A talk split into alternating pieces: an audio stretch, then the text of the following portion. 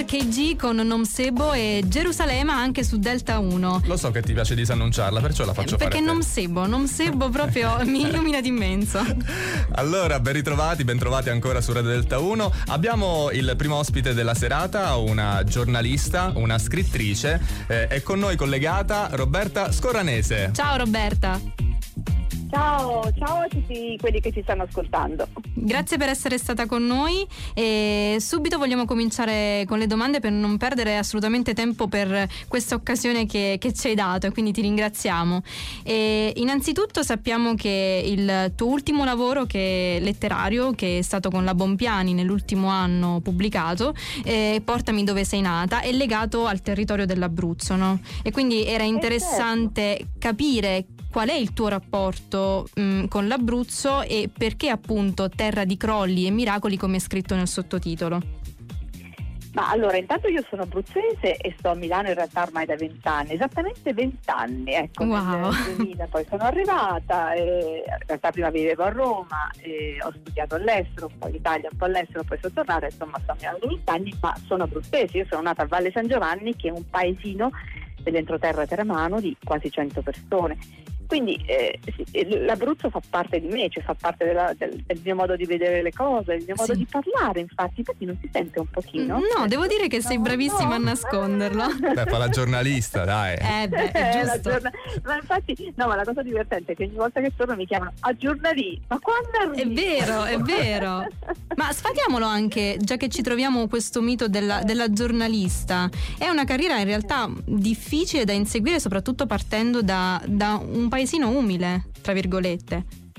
Eh, sicuramente sì, devo dire che io ho avuto la fortuna di incontrare persone che mi hanno incoraggiata a partire dalla mia famiglia, la mamma e papà. Papà è morto nel 2017 e Sì. il libro si intitola Crolli e miracoli perché è morto per le conseguenze del terremoto, questo non ce lo dimentichiamo mai, non ce lo dobbiamo scordare noi È vero. Quindi ho fatto una specie di ritorno a casa raccontando la storia incredibile della mia famiglia eh, da- dal 1942 fino ad oggi e eh, raccontando anche storie dell'Abruzzo di oggi, mettendo insieme un po' fiction e un po' invece reportage, perché poi questo è il mio mestiere, il mio lavoro, quindi è vero nascere in un paese di 100 persone, poi dopo vabbè, fare una carriera che, che è stata come tutte, no? chiaramente Sì. costellata anche di, di sacrifici, ma anche di insuccesso, ci mancherebbe, però la cosa bella è non dimenticare mai chi sei, da dove vieni e soprattutto secondo me anche il dialetto, posso dirlo, perché io ogni tanto mi diverto a parlare in dialetto perché è come penso io, è come esattamente È, come è- una lingua madre. Fa- facci una citazione nella lingua madre, appunto. Allora, pensa che eh, proprio ieri sera mia mamma al telefono mi diceva Oddio, ma io mi sa che insomma qualche volta non so se vi ho dato abbastanza affetto perché si dice che di sì si bacia quando, quando dorme. È vero, è proprio vero. Ascolta Roberta, immagino che eh, viaggiando anche molto avrai delle istantanee dell'Abruzzo che porti con te. No, mamma mia, ma no, ma io allora, a parte il fatto che le mie estati sono tutte a valle, tutte in Abruzzo. Io d'estate sto solo in Abruzzo da mia mamma. Che bello. Allora, due istantanee, una San Gabriele, il santuario di San Gabriele che è vicino a, a Isola del Gran Sasso e tra Sì. l'altro è anche uno dei luoghi del libro. Ma poi noi abbiamo delle cose bellissime, cioè abbiamo l'oratorio di San Pellegrino che sta nella piana di Navelli, che non conosce nessuno, ma è una cosa strepitosa, straordinaria. I Trabocchi, vogliamo parlare di Trabocchi? Vogliamo parlare di Santa Maria Criptas a Fossa vicino l'Aquila, ma ce ne sono tantissimi. È vero, ce ne sono veramente tantissimi e c'è anche l'imbarazzo della scelta.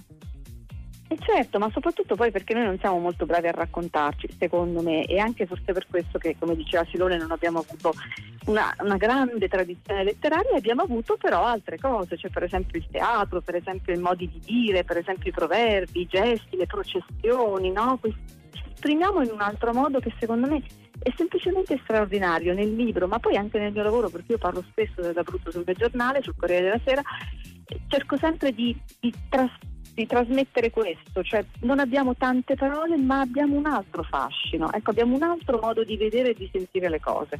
Eh, Roberta, a proposito del tuo lavoro, tu lavori per il Corriere della Sera, eh, noi siamo particolarmente contenti di averti qui eh, questa sera perché magari ci puoi dare anche un piccolo suggerimento no, su come condurre le interviste. Tu come fai a trovare sempre la domanda giusta da fare al tuo interlocutore? Come la trovi? La studi in base al personaggio? Te le prepari prima? Guarda, è molto semplice. Io mh, nella mia carriera in realtà molti arrivati alle io ho 48 anni, non sono una bambina, arrivati alla mia età la gente vuole fare gli editoriali e i commenti, io faccio il contrario. Cioè io più passano gli anni più voglio fare le interviste. Le interviste sono un gesto di grande umiltà e di grande ascolto. Se non hai queste caratteristiche è meglio non farle. E allora io mi esercito all'umiltà e all'ascolto incontrando persone, ascoltandole e soprattutto facendo un passo indietro, mettendomi un pochino dietro e stando ferma davanti alla persona che hai di fronte, che sia un grande intellettuale che sia una persona normalissima. E questo è l'atteggiamento giusto, cioè quello di riferirsi con lo stesso rispetto a tutti e tutti. Poi le domande vengono perché nessuna vita è poco interessante. Non esistono vite poco interessanti, esistono solo vite raccontate male, secondo me. Ed esistono anche buoni ascoltatori, possiamo dire, a questo punto. Ma sì, ma sì, ma certo, anzi, immagino che voi ne diate. Noi ci stiamo esercitando da poco.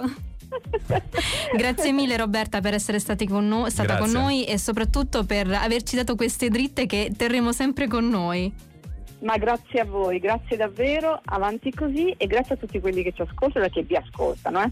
Ciao Roberta, grazie. Ciao, ciao Roberta. Ciao, ciao, ciao, ciao.